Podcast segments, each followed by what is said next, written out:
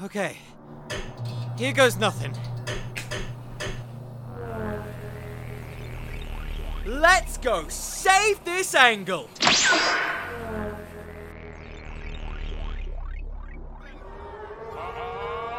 uh, guys, I'm just gonna move back a little bit here. You guys are fine. Stay where you are. What do you mean? No, no, you're fine. Oh my god, it actually worked! Um, how did I? Let's not think about that. We gotta, we gotta, we gotta go save that pay per view. Okay. Uh, where? Okay, I have this all prepared. Uh, okay. Light. Go, go, go, go, go, go! Uh, how much time have I got? For 30 seconds? Uh, okay. Uh, Eddie Kingston! Eddie Kingston! What is Kingston doing out here? oh crap, Eddie's here. Uh, okay, just, just, just place it under here. Everything is going to be fine. Everything is going to be fine. I'm gonna, I'm gonna save AEW. Uh, okay, this is gonna blow it. Oh God! Go, go, go! Kingston! Oh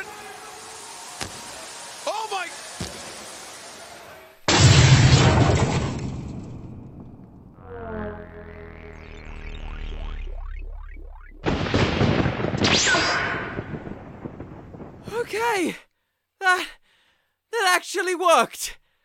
Okay, now, now it's time to tune into Dynamite. It's Wednesday night, and you know what that means. It's time for another WWE Dynamite. No, no, this this can't be. It kills me inside. You are so tasty, so delicious, and so sugary, and, and, and just everything I want. But in this Oh my God. sport, This didn't rejuvenate his career. It buried it.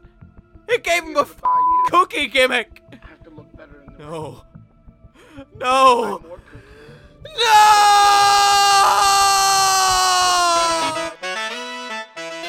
On this week's episode of the Wrestling with Fiction podcast, we'll be discussing the Mad King himself, Eddie Kingston.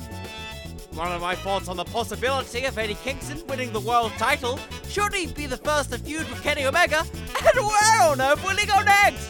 So for now, tell your friends, tell your friendliest friends, tell them all about this new and exciting edition of the Wrestling with Fiction podcast.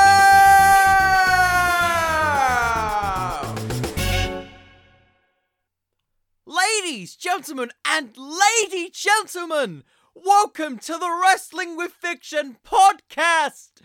The podcast where I pitch to you wrestling storylines from the good to the bad to the damn right insane.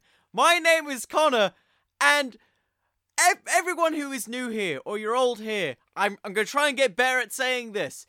If this is your first time, your second time, or your millionth time watching an episode of the Wrestling with Fiction podcast, if you enjoy this episode, share it with your friends. Share it with your friendliest friends so that one day we can have more fictional friends. So, with that in mind, Eddie Kingston. My god, I think we all thought he was dead after Sunday. Uh, not physically, but metaphorically, you know? Like, after the whole AEW Revolution thing, like, I, I gave my thoughts about it. I was very confused on where they were going to go from there. Scared for Eddie. And, by God, Eddie is AEW's Jesus. he's he's somehow made this work. I'm I can't believe it. I I, I legitimately can't believe this. that somehow this production error is still oh not fully okay. Like I haven't gotten over the whole moment, but I I feel more accepting of it because Eddie Kingston as a promo is absolutely incredible. So much so that I, I wanted to do an episode on him like two or three months ago. Roughly around when he debuted. You may have heard me talk about it with Cody Rhodes. Because I absolutely love this man's promos and the way that he carries himself. Everything feels real to Eddie Kingston. I don't I don't think he knows that kayfabe is a thing.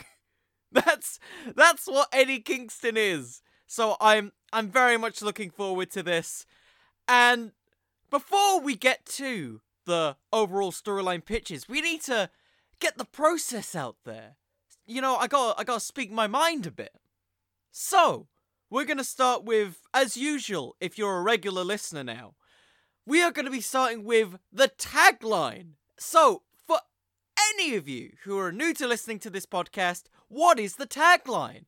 The tagline is basically my thought process of what I want to do with this character for this week. And it's basically a 30 word summary of what the plans are and what the goals, obstacles, stakes, and tactics and stuff like that. Think of it like a summary that you see on Netflix or when you're looking at a streaming service to see what you're gonna watch. That is what this segment is. So, without further ado, I I believe I need to ask myself, the editor of this podcast, to cue the music, future me.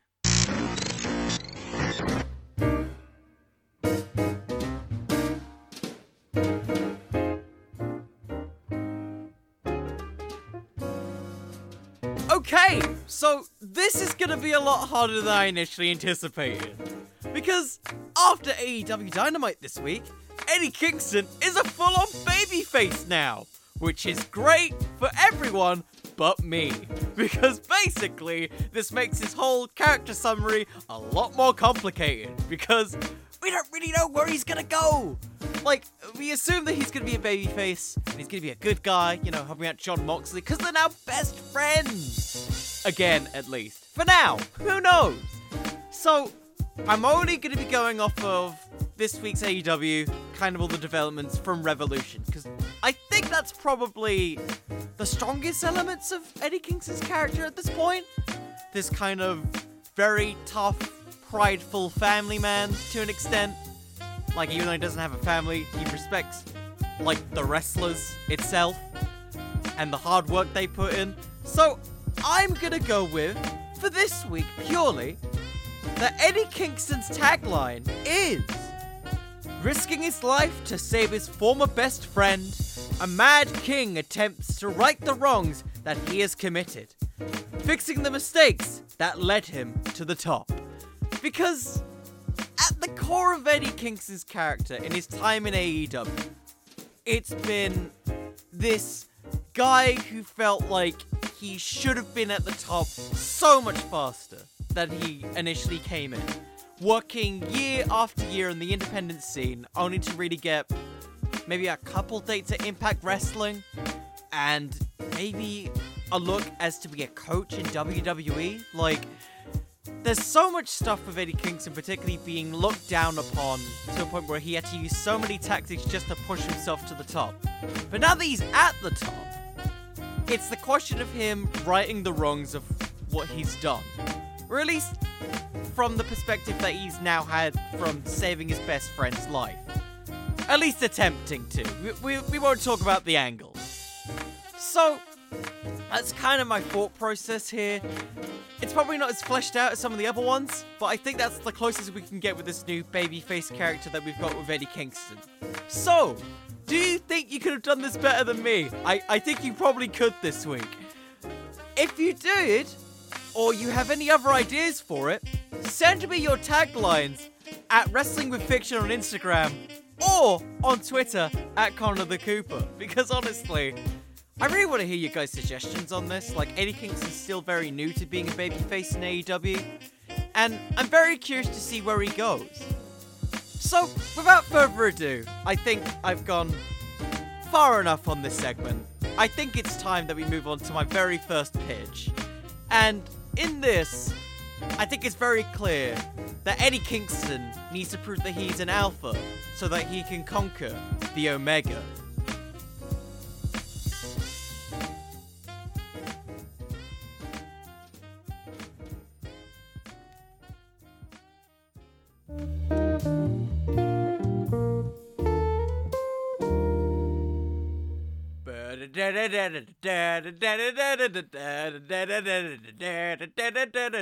Are you ready for this? It's Kenny Omega! Because Of flipping course it is. Like, you, you don't just have Eddie Kingston punch the man in the face and not give him, like, a, a big match against Kenny Omega, right? Or at least a program with him. like, I think a lot of people have been waiting to kind of see what Eddie Kingston could do outside of the kind of Jon Moxley feud.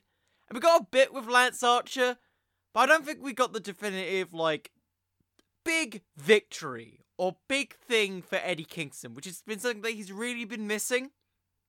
So, you might be asking initially about this story. Am I essentially pitching an Eddie Kingston world title run? No. But what I am suggesting is that you keep him in the main event mix. So how does on earth does this come about? So, we're to try and keep it to kind of the modern day booking that we have right now. So, at the time of this recording, we are one week away from the St. Patrick's Day special. I, I don't know what the name is off the top of my head. Where we are having Eddie Kingston and Jon Moxley versus the Good Brothers in a tag team match. And Eddie Kingston, I don't think, is. No, not Eddie Kingston. Kenny Omega isn't really booked on the show. Okay, no surprises there.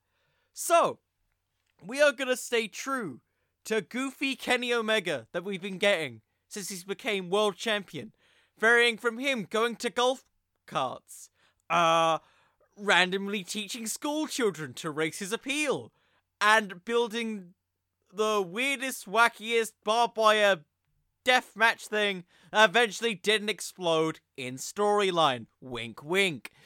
So, this whole thing starts out like a lot of Kenny Omega segments. He, well, it doesn't really. We have Alex Marvez waiting outside Kenny Omega's locker room to just interview him.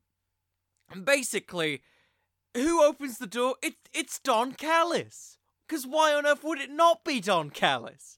And he's basically talking about how why on earth would Kenny Omega play such juvenile games with you, Marvez. He is a professional. Do you do you not know the dangers and strengths that come with him wanting to be the greatest in the world? But don't worry, me, the invisible hand, I can express that.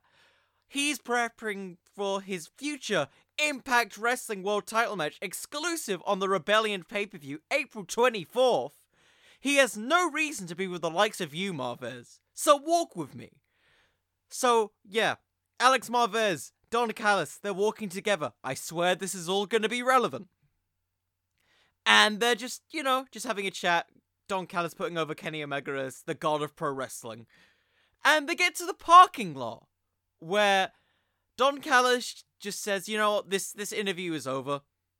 Like, I'm I'm sure you had a great time. You really want to see Kenny. You know, we've we've grown to really enjoy your company, Marvez. So I'm to give you a little exclusive, courtesy of the Invisible Hand. Kenny Omega is here. And then what comes up? It's Kenny Omega driving a truck with the Good Brothers.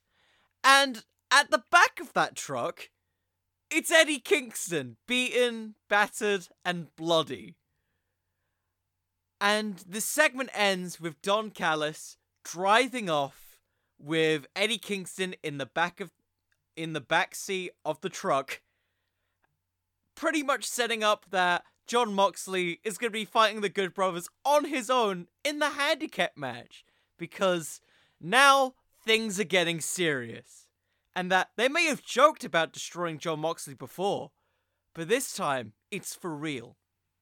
So, this match starts out how you'd kind of expect it to. Jon Moxley and pretty much with nobody, faces the Good Brothers.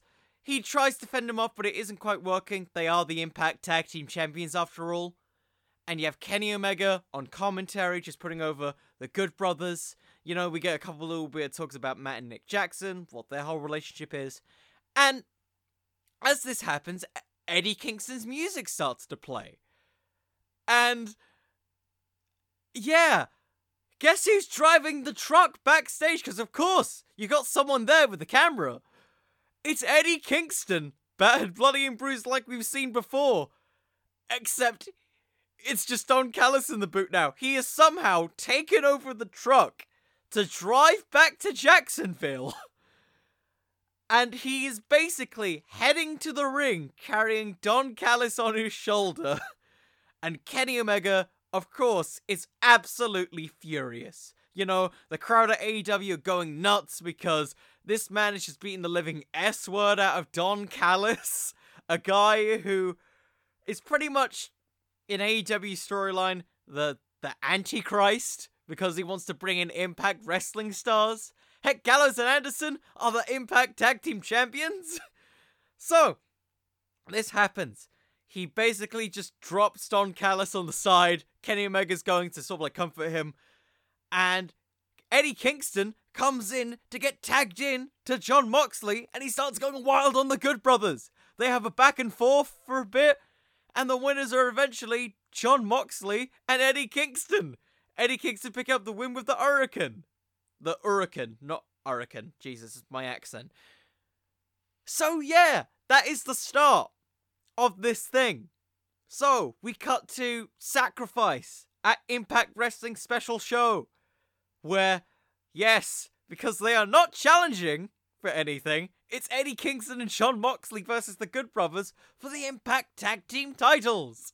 Because why on earth wouldn't you do it? So, if you've seen my Jon Moxley booking, or any ideas I pitched with it, you might remember that I pitched a tag team with Eddie Kingston and Jon Moxley. Yeah, imagine that, and also they win the tag titles. You know, just to stick it in the face of Impact Wrestling. so we have that.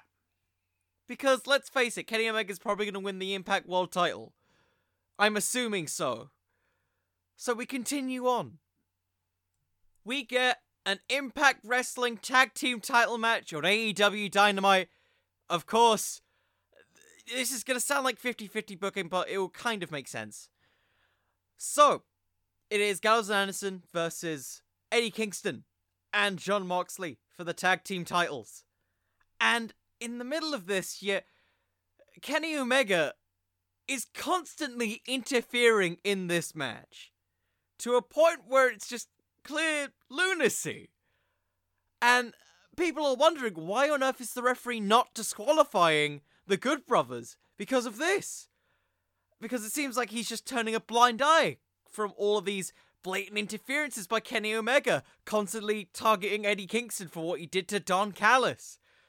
And it's V Trigger after V Trigger being put on it onto Eddie Kingston, where the referee rips his shirt off, revealing that he is an Impact referee. so he wants the titles to go back to Impact, which eventually results in the Good Brothers having it back.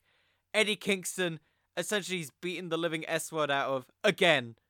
And Kenny Omega cuts this promo in the middle of the ring. Basically saying that I wanted to take over the entire wrestling world, Kingston. And you are just a parasite on that journey towards success. And for me, I can't let you do the same things that I saw your little friend John did. So, Kenny Omega gets out a barbed wire baseball bat. Kind of the same one that he knocked uh, Jon Moxley out with. And he just whacks it over Eddie Kingston's he- head. He's out for a couple weeks. Kenny Omega has a match with. I'm trying to think of someone logical. Uh, Pentagon! There we go! Kenny Omega versus Pentagon. Back and forth exchange. Really fun. And then, guess who comes out? It's Eddie Kingston after the thing because he just starts Kenny Omega starts wailing on Pentagon. He starts coming out. He goes for the save. And rather than just completely chase off Kenny Omega like he's already done, he apologizes to Penta. He tries to reconcile with some of his demons because he let one family member back in. I'm willing to forgive another. So, just hugs Penta, you know, friendship, family he still considers Penta a brother because that's what Eddie Kingston's character's been. He's basically been the dad of the independent wrestling scene, okay? Like he's been all over the world, Progress, uh PWG all all around the world. He's seen everyone from whatever country. So yeah, I kind of want to see him get a real reconcile there, in which it's built that we're gonna get a special event match, you know those like special ones like Fyter Fest and Fight for the Fallen, where it's Kenny Omega versus Eddie Kingston in a barbed wire steel cage match. Not a barbed wire death match, just a steel cage match because Eddie Kingston, in his mind, he doesn't want Kenny to run away or rely on his buddies to do this, and he doesn't want any of his friends getting involved because this is his problem. This man humiliated me at this pay per view. My mental health, my physical integrity, and my bravery to come in and save my best friend. So, if you're gonna mock my health, then I'm gonna make your life a living hell. Something like that. I'm not really great at phrasing or thinking in the mind of Eddie Kingston. And so it is set. And in this match, yeah, you can kind of go either way. I part of me would love to see Eddie Kingston just even if it's for like a week to hold the world title cuz I think it would be a very fun moment. But I think for the story you'd have Omega win. So, I admit this is kind of a a very rushed idea in hindsight because it's very hard to predict what you're to do. Like I I feel like there's to be stuff for Christian Cage first before Eddie Kingston, but this is just kind of my own personal scenario. And for me, I think it's a good test to see how good Eddie Kingston can be as a babyface in this company. I think AEW's in a very weird yet interesting landscape where it feels like a lot of the face and heel roles are switching now, especially since it's now the end of this Revolution cycle. Like we have the new faction with MJF, the Inner Circle looks like it's turning babyface. Uh, a lot of interesting pieces, and I think in this type of story, you kind of accomplish two things with Eddie. You reaffirm his sort of love for his family that was ultimately the driving force of his Jon Moxley feud. You get very fun sort of like interactions with Jon Moxley that we can see, or if we've at least seen in one week, has been really interesting. And plus, you keep the Good Brothers on TV, and you make the run with Impact kind of interesting. You kind of show more of an even relationship there, that you can have the Good Brothers sort of win the tag titles against two of your top guys kind of really pushes their tag division and kind of makes AEW's tag division seem just as good. So you kind of get a cool couple dream matches built from that. And also, you kind of get some good comeuppance for Don Callis, who's kind of just been running roughshod on AEW at this point. I, I think at some point you kind of need to get him kind of punished in some degree or fashion. And I'm kind of surprised they didn't do it with Jon Moxley. So I think Eddie Kingston would be a great like substitute considering he probably has a little bit more mental anguish towards them. Particularly like some of the stuff that he cut with Eddie Kingston during this week's AEW. Just saying that every time that he had an opportunity he screwed up. I feel like that's a great sort of driving force you can have with that. So that's kind of the basis of that idea. So let's move on to the next idea. And it's one where, you know, this man may be part of a team, but he could really be the future of this company.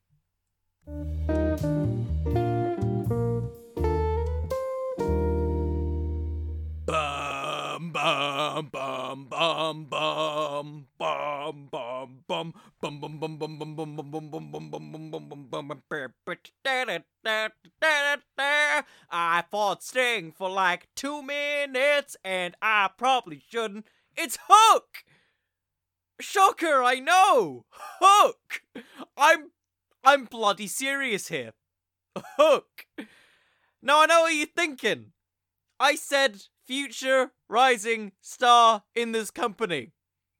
Now, as I've previously just stated, Hook has technically had more interactions with Sting than the majority of the roster. Let that sink in. He is 21 years old. He's part of Team Taz as Taz's son, second generation. And he he actually got you know, at Revolution about like three minutes where they just presented him punching Sting.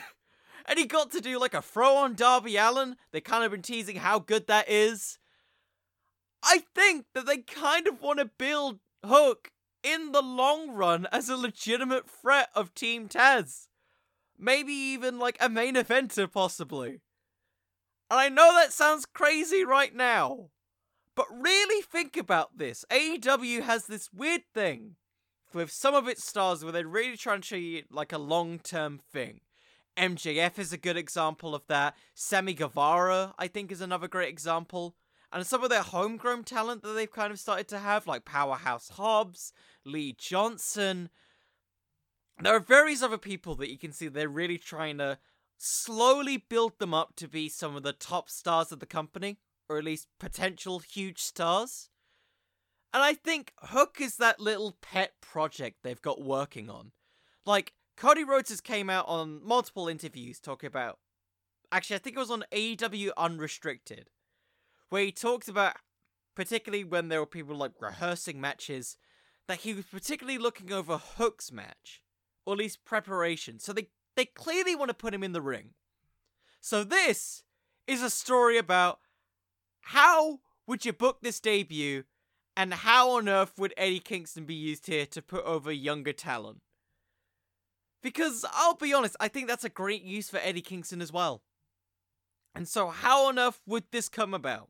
So, first of all, this all starts how you'd kind of think it would. Team Taz, out in the middle of the ring, talk about how they aren't getting the opportunities they deserve. They got screwed by the 50 or so Sting Darby clone people that were there during their big fight. Why on earth were they there? And look what happened. Look, all the hard work that we had. My son, Hook, was kidnapped for nothing. For nothing. We deserve compensation. We deserve more. And of course, who comes out first? It's Eddie Kingston. Because his whole debut inside of this company was him essentially saying that he deserved an opportunity. He walked in on a TNT title match. And so he Eddie Kingston cuts this promo saying that you think you deserve an opportunity? What about me?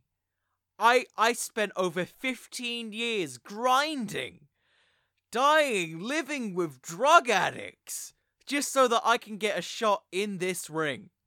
You guys, you've ran roughshod. You've had opportunity after opportunity. Your friend Brian Cage has had a world title match and a TNT title match. Same with Ricky Starks. TNT title match. Powerhouse Hobbs. FTW title. You guys are getting plenty of opportunities. The only person who I don't see getting an opportunity is your son right there. and of course, Taz he starts kind of just saying, "Well, no, he's I I think he could kick your butt. Yeah, I think he could."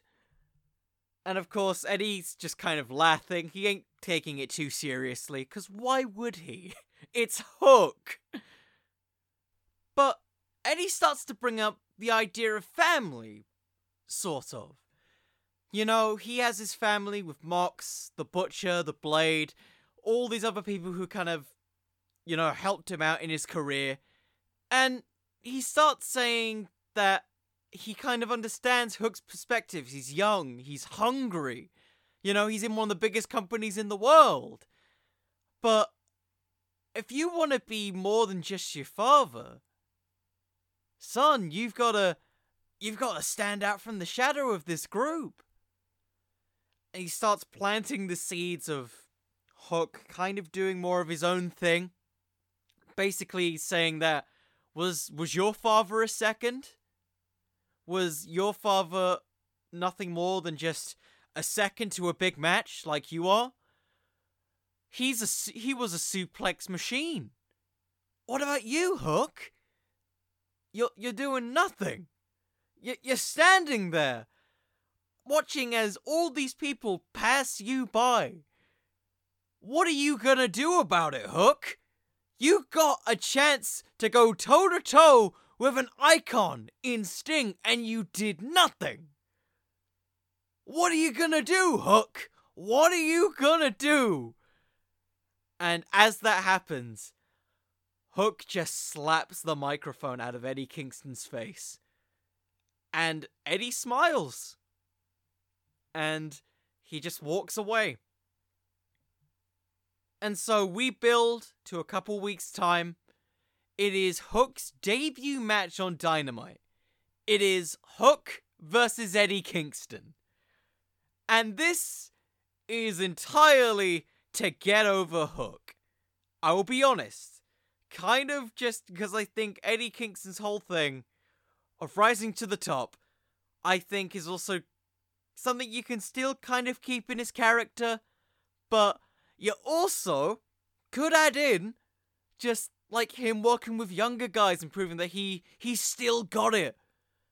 Because I think that's kind of part of Eddie Kingston's character to a degree is his age and the fact that he looks like an everyman in a world of super athletes and yep, superheroes to an extent. I think that's a good way you can describe it.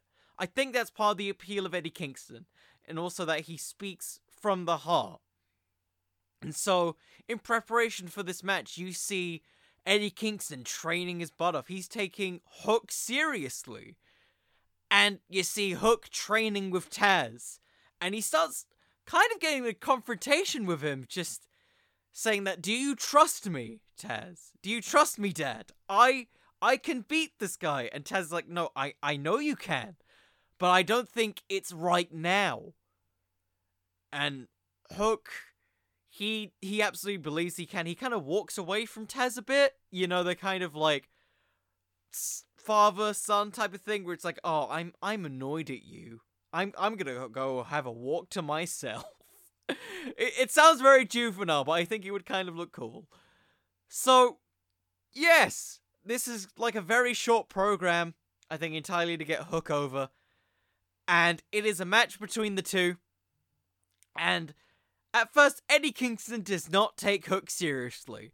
He lets Hook get a strike in after strike after strike, and he smiles and he laughs.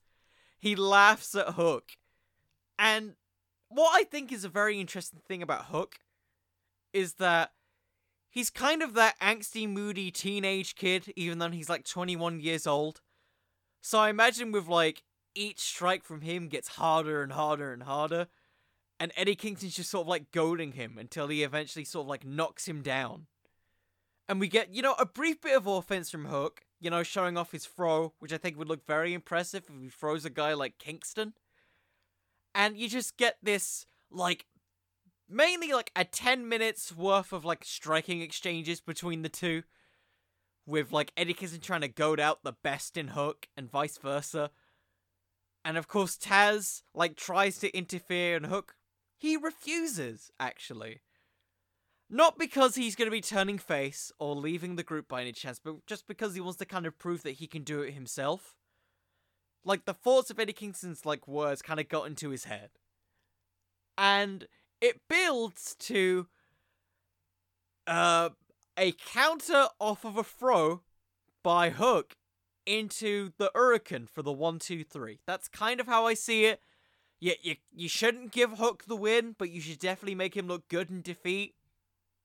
Like, have this be sort of the first chapter in Hook's career of him kind of like see if he can really branch out on his own. I think from then you can kind of push him more in like a tag team scene, maybe working with Will Hobbs. I think that would be a cool dynamic. Uh, for me, this also kind of gets over Eddie Kingston trying to right some of his wrongs, trying to like help out the younger talent because I think that was one of the main things that kind of made him heel in the first place was that he helped out all of these guys, but it got him nowhere. And now that he's nowhere, he can kind of go back to doing some of that, but also kind of like taking on kind of like a tutelage role, you know, like a mentor position.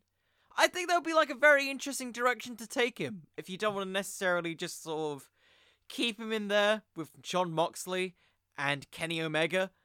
I think that's a very interesting switch for him. And I know what some people be thinking, like, it's a big demotion for Eddie Kingston, but like, you you don't need to constantly keep him in the main event picture.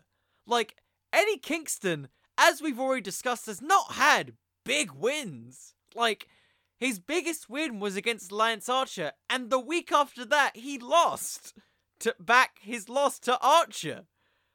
Like, Eddie Kingston hasn't had big wins, but his promos are so convincing, are so filled with life that, in an almost WWE kind of way, you you believe that he should be a main event guy. And I think even if you have him have this win over Hook, it's still a big win because he's showing that he is just as good, if not better, than the younger generation.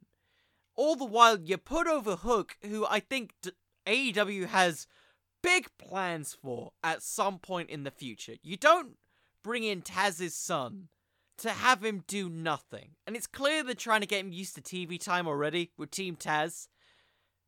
Anyways, I, I feel like I'm rambling here. So we're going to move on to the final idea. And it's one that I've talked about before. And I feel like it's just as good, if not more relevant to talk about now. So I feel like we're going to get a real crossroads in this booking.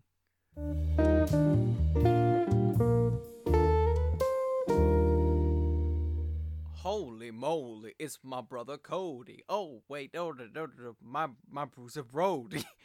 I I can't rap, but that's why Cody Rhodes' theme does it for me. Yes, Cody Rhodes, in easily the most viewed episode of my podcast ever. One of the first people that I talked about having Cody Rhodes feud with was Eddie Kingston because I think they are nearly the perfect opposites. Uh, Cody Rhodes, this rich grandson of a plumber who essentially was this super hardworking yet rich person by the end of his wrestling career, compared to Eddie Kingston, who, in his own words, was this guy who had to fight to survive. He he considered himself a fighter and Cody not being a fighter because he didn't grow up with drug addicts like he did. I think that's a very cool dynamic. And I feel like I've got better details of why this is still probably relevant today. Because as far as I know, they've only had one match, and that was that Falls Count Anywhere match. So, I think it's kind of a good idea that we start here from after the match with Pentagon, where Cody Rhodes successfully beats Pentagon. Because of course he does. He's Cody. He has the Go Big Show, man. Why wouldn't he win? so, Cody Rhodes, he's talking about how right now his career is kind of trajectionless. He's not in the TNT title picture, and right now, everyone who's in the Nightmare family has a tag team. So right now, Cody is looking for someone to step up to him. Step up to the level of the ace of TNT. And of course, who comes out? It's Eddie Kingston. Say, so you you are not the face of this network. I am the face of this network. I represent what everyone should be striving for, no matter where you come from, no matter how you look. You can achieve anything like I did. You can fight to survive and achieve anything. Because that's what I've done. That's what I've done. And, and that's why I am better than you. I I will admit that you are indeed a fighter. But I don't think you're a better wrestler. No, no, no. And so, yes, this feud is built upon Cody Rhodes versus Eddie Kingston at a special event. I'm not going to say pay per view, where you're building to.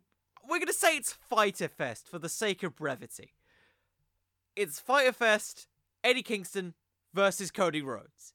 And we've been building up throughout several weeks. Eddie Kingston with this sort of new babyface character really just fighting for his life in each of these matches. You have him have him have a singles match on Dark against Stu Grayson in which they beat the living S word out of each other. I want that. Also, because I love Stu Grayson, I think that would be a very cool thing. Plus, it's a rare match, which I think will be very fun. Get both guys over. You also have Eddie Kingston face a guy like Lee Johnson of the Nightmare family. Put him over strong, you know, base it off all the younger talent stuff I mentioned earlier. And you have Cody Rhodes, you know, just facing a couple guys and he's getting. Like, we've seen it with the story of Cody Rhodes' matches. He's getting cockier and cockier. With, like, the push ups, the, the taunting to the crowd, like, not fully listening to his coach, which is the reason he lost the TNT title all these things playing into the eventual singles match. And before we get to it, we have like sets of video packages of them being interviewed by Tony Schiavone and JR respectively, talking about how much this match means to them. Like, think of it like all of the Road to series that they have on AEW's YouTube channel, or back when like Cody Rhodes used to do the Nightmare Family stuff. Cody Rhodes is talking about how he needs this win more than anybody to bounce back from the point that he's now at. Like, he's not in, as we've already discussed, any major title pictures. He's almost, if he loses to Eddie Kingston, he'll be forgotten. All he'll have is his wife and his kid. Pretty much it. That's how he's kind of viewing it. This is a do or die situation for him. Eddie Kingston, likewise, he he's now turned over a new leaf. He wants to change for the better, but he doesn't know if he's ready to change for the better or be the best that he can be unless he beats Cody Rhodes and rights the wrong that he did not get in his first like match at AEW. Like uh, the first thing that comes back into my mind for this type of thing is when Eddie Kingston, when he first lost, he pushes away the camera. Like he admits that he tapped out and that he lost, but he just he won't let the camera look at him. He won't let it just sort of like let it all set in that he lost to Cody Rhodes. So all these elements kind of play in, and we get Eddie Kingston, Cody Rhodes, an old school wrestling match where you slowly but surely turn Cody Rhodes heel. And I know what you're thinking. Cody Rhodes turning heel? That's kind of ridiculous here. Why why would you do that? Cody Rhodes is basically the face of this company. Yes. But I also think that you could easily have him turn and have this super evil elite faction, which I'm kind of waiting for, or like an evil nightmare family, because uh, for God's sake, your faction name is called the Nightmare Family. How much more evil can you get? Like the Dark Order were heels, but you know, things happen now, they're baby faces. The Nightmare Family sounds like the next big, like, heel faction. So I think this could be a whole thing. You had the whole thing with QT slowly turning heel already. I, I think that you can start turning him heel by just showing Eddie Kingston just fighting for his life as Cody Rhodes is just doing push ups. He's not listening to his coach. He's letting the fans get to him as they all start cheering for Eddie over cheering for Cody. And then it just gets to a point where Arn Anderson, he's just he's just talking to Cody as he's knocked down on the floor after he's just, you know, put his foot on the bottom rope after being hit by an hurricane. And basically, Arn Anderson helps Cody Rhodes cheat to pick up the win. And we build from that to an extra couple extra major singles matches between them. You start to build this kind of on again, off again feud between the two. Because they're such opposites, I think you can do that and have it be a long term thing. That's kind of the basis of the idea. I think you kind of get over Eddie Kingston's new sort of like babyface character you kind of get more sympathy on him that he's had to go through all of this and he just got screwed over by this guy who has admitted in multiple promos that he was a very privileged person fed with a silver spoon. I think that's something you can definitely get behind. Everyone loves that good sort of like everyman story. Plus, with it, you can build with an extra couple more weeks of him taking on members of the Nightmare family. Uh, QT Marshall, Aust- Austin and Colton and Billy Gunn. Hell, have him beat a legend. I think that's kind of a cool thing for him. And so, yeah, we built to that, and what I think would be a great contrast is if Cody Rhodes instigates a hardcore match against Eddie Kingston and not vice versa for like their final match where Eddie Kingston would win. Just so like Cody Rhodes has all the Nightmare family by his side. He's got this complete anger and despisement of Eddie Kingston. I think it'd be interesting to kind of see how their feud would kind of progress if the roles were reversed. So that's kind of the basis of it. So, yeah. Eddie Kingston, I think, could be a fantastic babyface if you just put him in the right scenarios. That's kind of my main takeaway from this all. And if honestly, I think you can turn this mad king into a true king, if you know what I mean.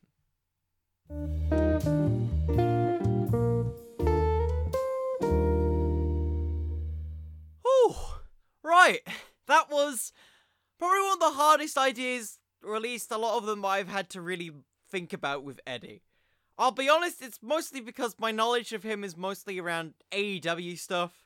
So all the history, I'm o- I'm mostly going off of what I personally know. And if you've stuck around for this point, get ready for a real random ending, as we like to always end on this podcast with a with a little good old game. I I nearly lost my phrasing there. A fantasy fumble. If you are new to this podcast, Fantasy Fumble is my random, wacky storyline idea that is nearly completely improvised off the top of my head and is accompanied by a piece of music. So, it's usually how weird and wacky I can book something in a weird amount of time. That's that's kind of a basic summary of it.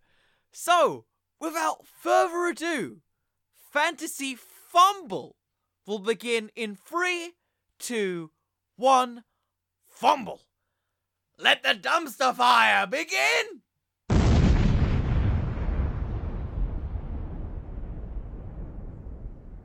Crap. Okay. Uh. Uh. Okay. Uh, Eddie Kingston. He. I have to go back to old skits. He liked cookies on the BTE skit. That's where I got the audio from. So, uh, audio of that. Basically, very important for this because he is on a match on AEW Dark against Colton Gunn. And guess what? He hits Colton Gunn, Hurricane, five seconds, beats a living S word of him. Ah, as Bart Gun, not Bart Gunn, you're thinking of the boxer, I'm thinking Austin Gunn. Austin Gunn is just eating a cookie, just shouting boo. Shut up, Austin Gunn.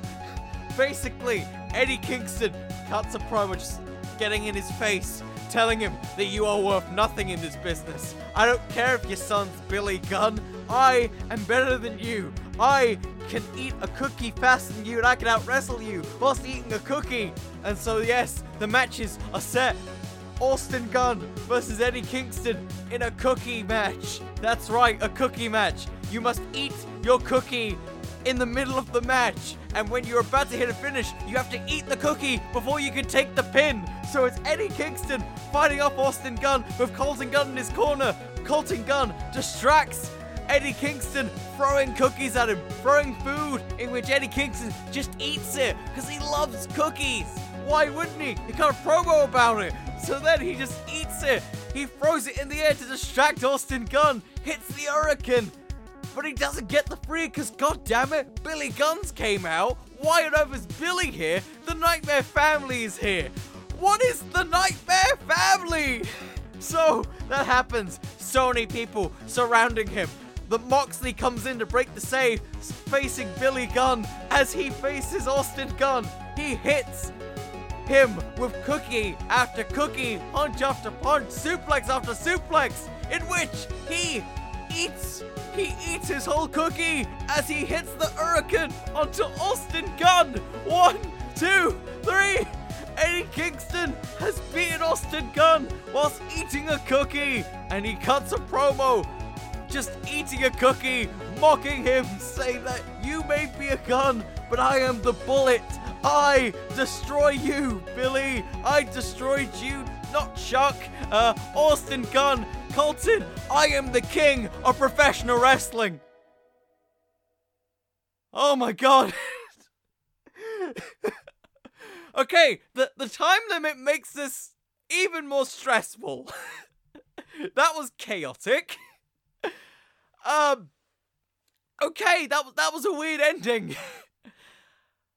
Anyways, uh I hope you guys enjoyed this episode. I this was uh, probably one of the harder ones to make. Specifically, I think I already touched on it already. For me, Eddie Kingston is such an interesting character that I don't think I could do his whole storylines complete justice. Like I tried. I think there's some good aspects. But I I've always want to hear what you guys think. So if you have any suggestions what you would do, you know, tell me on Twitter at Connor the Cooper or just tell me on Instagram at Wrestling with Fiction. You know, get the word out there. Because I, I generally do think that Eddie Kingston should be using that main event picture. And at some point, he's he's definitely proven that he could be a world champion for that company. So yeah, I I don't really know how to end this other than I really hope that Eddie Kingston gets a shot against Kenny Omega. I really feel like that's the direction they're going in. I think Christian Cage is kind of a, you know, a one-stop shop type of thing. But I'm I'm kind of going into a rambling bit. That this isn't what you're here for. So, anyways, I hope you all had an absolutely lovely day. I hope you all had a wonderful day. Actually, we're gonna make it lovely and wonderful. And remember, everyone, wrestling can always use just a little bit more fiction. See you all. Good night, everybody.